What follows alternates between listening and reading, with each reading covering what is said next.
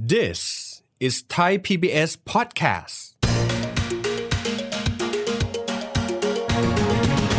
ในดีเซล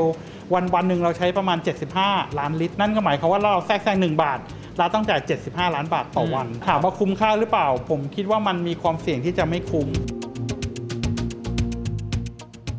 ภาครัฐจะไปเก็บภาษีตัวหนึ่งเพิ่มสูงขึ้น แต่ว่าไปอุดหนุน นะครับอีกตัวหนึ่งบางทีภาครัฐก็จะไปเก็บตัวเบนซินแพงหน่อย แล้วก็เอามาให้ดีเซลก๊าซ LPG ที่ใช้หุงต้มต่างๆ ซึ่งจริงๆมันควรจะสูงกว่านี้มากเนี่ยมันไม่ได้สูงเพราะว่าภาครัฐก็เอาเงินกองทุนน้ำมันก็ไปช่วยอุ้มด้วย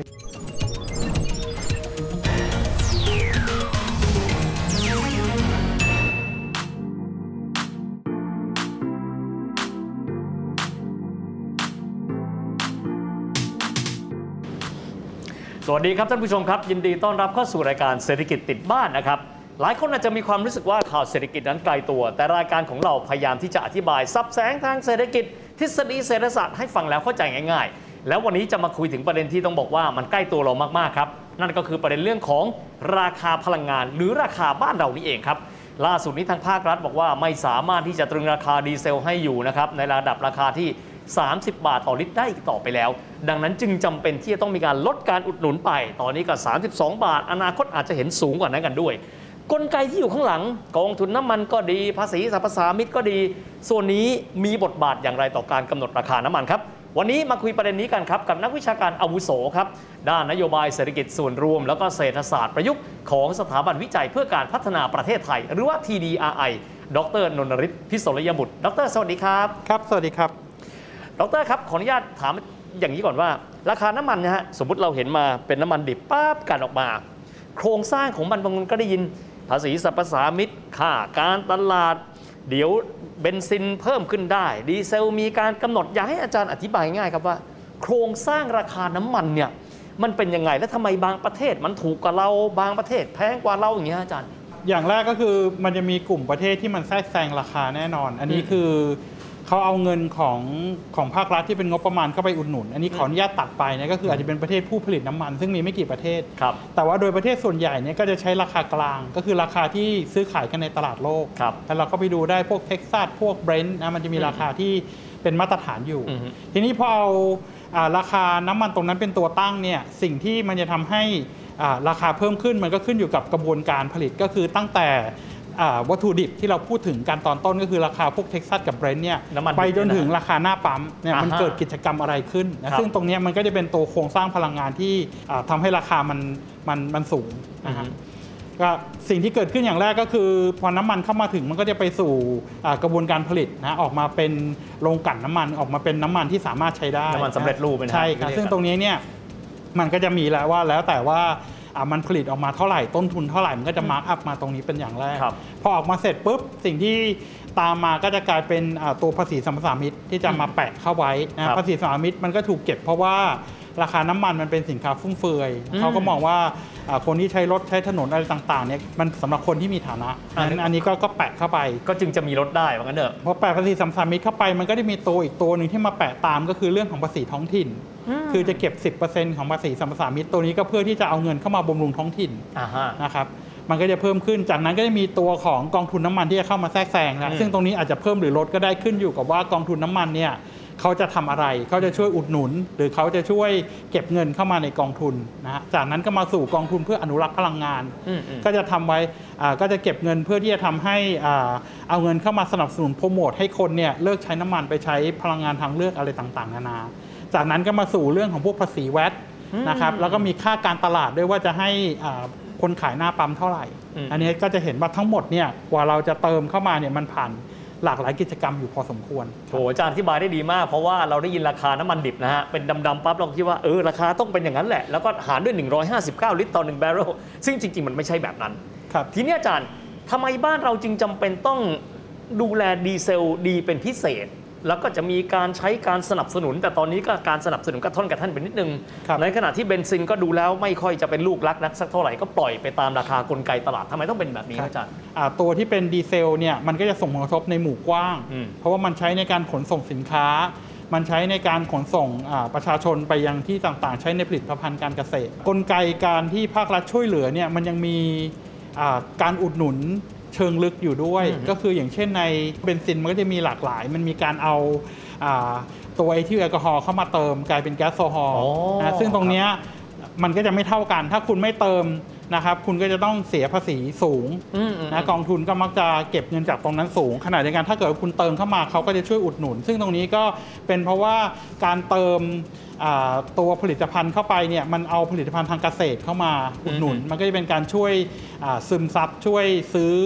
อาของผลิตภัณฑ์เกษตรให้กับพี่น้องเกษตรกรเข้าไปด้วยดังนั้นตรงนี้มันก็จะมีมุมอยู่ เช่นเดียวกันกับตัวที่เป็นตัว B7 B20 อะไรต่างๆ ซึ่งเขาก็จะมีการผสมผสานเข้ามาเหมือนกันก็จะมีการอุดหนุนเหมือนกันอืมฉะนั้นตรงนี้ก็จะเห็นว่ามีน้ำมันหลากหลายชนิดมากครับนะครับแล้วภาครัฐก็มีหลากหลายนโยบายมันถึงเป็นเป็นอะไรที่มีความซับซ้อน แต่เพื่อให้กลับมานิดนึงว่า แล้วในฐานะที่อ่าการอุดหนุนในรูปแบบที่แตกต่างกันเนี่ยท้ายที่สุดแล้ว มันก็เป็นหน้าที่ของกองทุนน้ำมันนะอือฮึมันก็เลยกลับมาสู่คำถามว่าแล้วไอ้กองทุนน้ำมัน exactly มันคืออะไรกันแน่ คือกองทุนน้ำมันมันถูกตั้งขึ้นเนี่ยเพื่อลดความผันผวนอืมคือเวลาเมื่อไหร่ก็ตามที่มันเกิดความผันผวนเนี่ยเวลาเราจะทำธุรกิจมันก็จะทำยากเนี่ยเช่นค่าขนส่งมันก็ต้องเดี๋ยววันหนึ่งน้ำมันขึ้นก็ต้องชาร์จแพง น้ำมันตกก็ชาร์จถูกเนี่ยเพราะฉะนั้นภาครัฐเลยเอากองทุนน้ำมันเข้ามาช่วยอืมแต่ก็ต้องเข้าใจว่าเวลาเราเข้ามาแทรกแซงเพื่อลดความผันผวนเนี่ยมันหมายความว่าอะไรมันหมายความว่ามันไม่ได้แทรกแซงทางเดียวอืมมันไม่ได้ทำให้ราคาไปยังจุดที่ภาครัฐต้องการได้อ่าฮะมันแค่ช่วยลดความผันผวนก็คือ มันจะต้องมีช่วงหนึ่งที่ราคาน้ำมันมันสูงขึ้นอือฮึถ้าราคาน้ำมันมันสูงจนเกินไปนะฮะกองทุนน้ำมันก็จะเอาเงินเข้ามาช่วยตบให้ราคามันลดลง ขณะเดียวกันเมื่อไหร่ก็ตามที่ราคาน้ำมันมันลดลง อะกองทุนก็จะเก็บเข้ากองทุนเพื่อชดเชยในตอนที่ราคามันสูงงั้นมันก็เหมือนกันเป็นตัวไก่เกลี่ยตัวเป็นตัว stabilize ทำให้มันสมูทนั่นเองอ่าฮะนะเพราะฉะนั้นไอ้ตรงเนี้ยต้องเข้าใจหัวใจตรงนี้ก็คือ เพราะเมื่อไหร่ก็ตามที่เราเข้าใจว่ามันทำได้แค่เป็นแค่ตัวที่ลดความผันผวนเนี่ยมันจึงไม่สามารถเข้ามาแก้อ่าราคาน้ำมันในปัจจุบันได้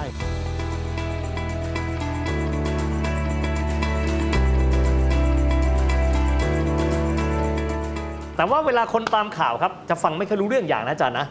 ราคาน้ำมันดิบวันนี้ West Texas Intermediate ชื่ออะไรก็ไม่รู้นะฮะ WTI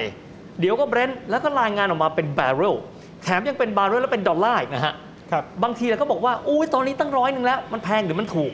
เอ๊ะแล้วราคาแบบไหนที่คนไทยเราใช้กันเป็นประจำเพื่อการที่ทำให้คนดูเนี่ยเขาติดตามข่าวเวลาที่มันมาเป็นดอลลาร์ต่อบาร์เรลแล้วง่ายเวลาทำความเข้าใจ โดยปกติแล้วราคาน้ำมันบ้านเราเนี่ยที่ใช้กันมาตลอดเนี่ยนะครับ มันอยู่ประมาณที่กี่ดอลลาร์ต่อบาร์เรลครับ เราจะได้พอรู้ว่าเส้นแบ่งที่บอกว่ามันถูกมันแพง และร้อยกว่ามันถือว่าแพงหรือถูกมันเป็นยังไง คือผมเข้าใจว่าเราใช้ราคาตลาดโลกนะครับอืมทีนี้อ่าตลาดที่ใกล้ที่สุดที่เป็นราคาอ้างอิงได้เป็นตลาดที่สิงคโปร์อ่าฮะนะครับผมผมไม่ได้ตามว่าราคาพื้นฐานมันเท่าไหร่อืนะมแต่ว่าอ่าตัวที่ผมตามมากจะเป็นตัวคอหลักก็คือตัวราคาของเบรนท์ที่ที่สหรัฐนะฮะอ่าฮะซึ่ง ถ้าเราตามในช่วงหลังนะครับ คือมันจะมีช่วงที่ราคาน้ำมันมันเพิ่มสูงขึ้นมากเป็นร้อยกว่ากว่าๆอ่านะฮะซึ่งตอนนั้นเนี่ยอ่าถอยไปผมจำไม่ได้สักกี่ปีน่าจะ4ี่หปีที่แล้วอือฮึนะ คนก็คิดว่าราคาน้ำมันระดับเนี้ยมันน่าจะเป็นราคาที่สูงที่สุดแล้ว อ๋อ ถามว่าทำไมก็เพราะว่ามันมีการคิดเทคโนโลยีที่เป็นตัวเชลออยเข้ามา อือฮึก็คือเรื่องของการขุดรูปแบบใหม่ ที่ครับ มันทำให้เราสามารถเพิ่มเพิ่มความสามารถในการผลิตน้ำมันอือฮึได้นะ มันก็เลยทำให้ราคาน้ำมันมันตกลงไป ถ้าใครจำก็ได้จากร้อยกว่าตอนนั้นพอพอมันมี shale oil ขึ้นมามันก็ตกลงมาต่ำกว่าร้อยบางทีมันครับมาอยู่ที่ 40 50อืม60 เลย จนกระทั่งคนก็คิดว่าตัวเนี้ยมันจะเป็น standard ของโลกแล้วอ่าฮะก็คือจะไม่ขึ้นสี่สิบห้าสิบหกสิบนี่นะใช่ใช่แต่จากนั้นเนี่ยมันก็เกิดสถานการณ์ขึ้นก็คือตัวโควิด -19 เข้ามาอืมนะมันทำให้อาพอโควิด -19 เข้ามาปุ๊บเนี่ยมันทำให้มันเกิด disruption ไปหมดการโอ้ผลิตอะไรต่างๆ มันก็ทำได้ยากครับขณะเดียวกันพอ ช่วงต้นปีที่ผ่านมาเนี่ยเราเริ่มเห็นนะครับอ่าสิ่งที่มากระทบหลักๆ ก็คือเรื่องของการฟื้นตัวของเศรษฐกิจที่ประเทศที่พัฒนาแล้วอือฮึเพราะไอ้ประเทศพัฒนาแล้วเนี่ยอ่าเขาฉีดวัคซีนเร็วกว่า เขาโกงแหละเพราะว่าเขาผลิตเองเขาก็ฉีดให้ประชาชนเขาเขาเปิดประเทศแล้ว พอดีมานมันกลับเข้ามาเร็วกำลังซื้อมันกลับเข้ามาเร็วขณะที่อ่า การผลิตมันยังตามกลับมาไม่ทันเนี่ยมันอืมทำให้ราคาน้ำมันมันเพิ่มสูงขึ้น โอ้ นึกออกอืมแต่ตัวเนี้ยมันทำให้ราคาน้ำมันมันเพิ่มสูงขึ้นประมาณสัก 70-80 เหรียญอือฮึนะต่อบาร์เรล แต่ว่าสิ่งที่มันทำให้เพิ่มสูงอีกอีกขยักหนึ่งก็คือเรื่องของการบุกอ่ายูยูเคเครรนนขขอองงรัรัสสเซีเซียยซึ่งมันทำให้เกิดการแบนนะคะน้ำมันตัวรัสเซียเข้ามาทำให้อ่าแน่นอนว่าพอ supply มันลดลงนะครับมันก็ทำให้ราคามันเพิ่มสูงขึ้นอีก อย่างไรก็ตามนะจากที่มาทั้งหลายทั้งปวงเหล่านี้เนี่ยเวลาเราเรา relate เข้ากับเมืองไทยเนี่ยนะครับมันมีการคำนวณว่าในทุกๆ1 เหรียญอืมนะครับดอลลาร์ per barrel เนี่ยที่มันเพิ่มขึ้นเนี่ยมันก็จะส่งผลกระทบต่อต้นทุนในเมืองไทยประมาณ 25 สตางค์โอ้นะเพราะฉะนั้นอันนี้ก็เป็นสูตรในการคำนวณง่ายๆ ว่าดอลลาร์ละถ้ขึ้นสลึง10ด้วยประมาณเหยญก็ขึ้นมา2บาท50 แต่แน่นอนนั่นหมายความว่าเป็นราคาที่อยู่หน้าลงกลั่นครับ มันก็ขึ้นอยู่กับว่าภาครัฐจะเก็บภาษีสัมปทานมิตรเท่าไหร่อืมภาครัฐจะใช้กองทุนเท่าไหร่มันก็จะปรับขึ้นปรับลดต่อไปครับโอ้โห ต้องบอกว่าอาทิอาจารย์อธิบายได้ดี เพราะว่าบางครั้งเรารายงานนะหนึ่งร้อยแล้วแพงหรือมันถูกเราก็ไม่รู้นะฮะและแต่ก่อนมัน 60 ถูกหรือแพงก็ไม่รู้อาจารย์อธิบายได้ชัดเจนมาก ไม่ประเด็นหนึ่งครับอาจารย์ หันไปมองบางประเทศราคาน้ำมันตอนนี้ก็ก็ยังถูกอยู่ผมใช้คำนี้ บางประเทศก็แพงเช่น ยุโรปนี่นะฮะอังกฤษเยอรมันตอนนี้ลิตรละประมาณ 90 บาทดีเซล ทำไมมันถึงได้เป็นแบบนั้น แล้วทำไมประเทศไทยมันถึงอยู่กลางๆ มันเป็นกลไกอะไรทำให้ราคาน้ำมันทั่วโลกมันห่างกันได้ขนาดนั้นครับ ถ้าคุณเป็นประเทศผลิตน้ำมันเองเนี่ยคุณกำหนดได้ตามสบายเลย เช่นตะวันออกกลางรัสเซียแบบนี้ ใช่ ตะวันออกกลางอะไรต่างๆนะทำได้บรูไนมันก็ขึ้นอยู่กับว่าภาครัฐจะเก็บภาษีมากน้อยแค่ไหน นะซึ่งมันเนี่ยทุกประเทศก็จะมีอัตราภาษีที่แตกต่างกัน อย่างของเราเนี่ยนอกจากภาษีทั่วไปพวกแวตแล้วเรายังมีภาษีสัมปทานมิตรด้วยอืมเพราะเรามองว่ามันเป็นสินค้าฟุ่มเฟือยอ่าฮะนะอีกตัวหนึ่งที่สำคัญคือเรื่องของกองทุนน้ำมันครันะบอย่างที่นำเรียนว่ากองทุนน้ำมันมันขึ้นอยู่กับว่าเขาจะแทรกแซงมากน้อยแค่ไหน แต่ว่าแน่นอนว่ามันเป็นการช่วยลดความผันผวนเท่านั้นอืมนะมันอาจอะมันก็เป็นภาพระยะสั้น อีกตัวหนึ่งคือเรื่องของการ cross subsidize คือเรื่องของการที่ภาครัฐจะไปเก็บภาษีตัวหนึ่งนะครับ เพิ่มสูงขึ้น แต่ว่าไปอุดหนุนนะครับอีกตัวหนึ่งนะอย่างที่เราเห็นว่าบางทีภาครัฐก็จะไปเก็บตัวเบนซินแพงหน่อย แล้วก็เอามาให้ดีเซลเป็นต้นนะอืมอืมจริง ๆ อีกตัวหนึ่งที่ภาครัฐเอากองทุนน้ำมันไปช่วยอุดหนุนเยอะก็คือเรื่องของก๊าซ LPG ที่ใช้อ๋อหุงต้มต่างๆ ซึ่งครัมับนทำให้ราคาแก๊สซึ่งจริงๆมันควรจะสูงกว่านี้มากเนี่ยมันไม่ได้สูงเพราะว่าภาครัฐก็เอาเงินกองทุนน้ำมันเข้าไปช่วยอุ้มด้วย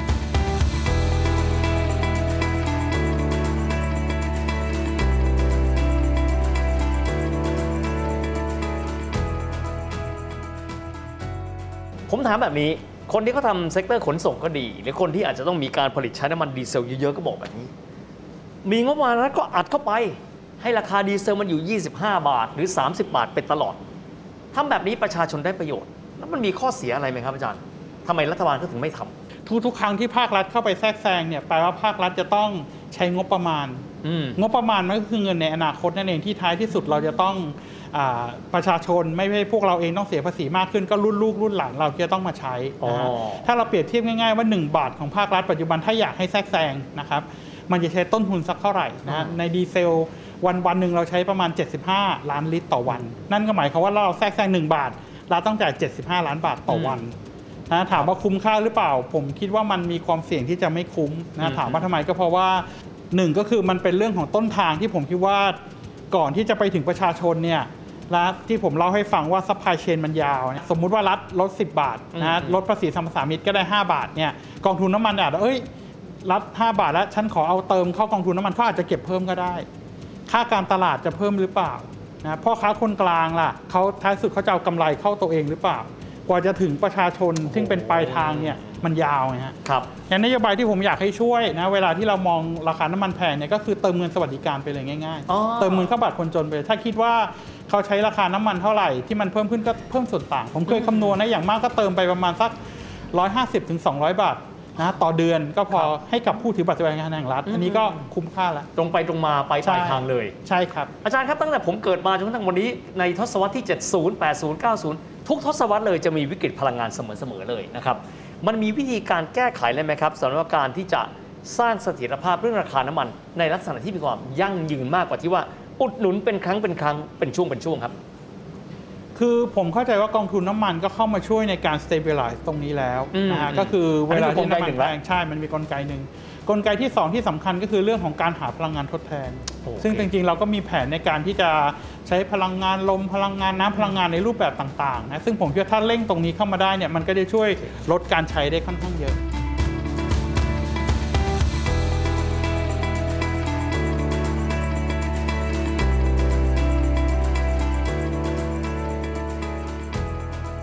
เราไม่มากก็น้อยถ้าหากเรามองไปในแง่บนท้องถนน ปัจจุบันนี้เราใช้สันดาปภายใน ถ้าเปลี่ยนมาใช้ EV ก็อาจจะเดินกันคนละจังหวะ เรื่องของพลังงานก็อาจจะมีผลต่อเราน้อยลงไปด้วยนะครับจริง ๆ อยากจะมีเวลาเยอะ ๆ คุยกับอาจารย์นนทริศด้วย แต่ว่าเวลามันหมดลงแล้ว ยังไงก็ตามนะครับ ครั้งใดท่านติดตามข่าวเศรษฐกิจแล้วบอกว่า อยากจะเข้าใจเศรษฐกิจแบบง่ายๆ เข้าใจกันแบบพื้นฐานให้ข่าวเศรษฐกิจไม่ไกลตัว อย่าลืมดูรายการเรานะครับเศรษฐกิจติดบ้าน วันนี้เวลาหมดลงแล้วครับ สวัสดีครับ สวัสดีครับ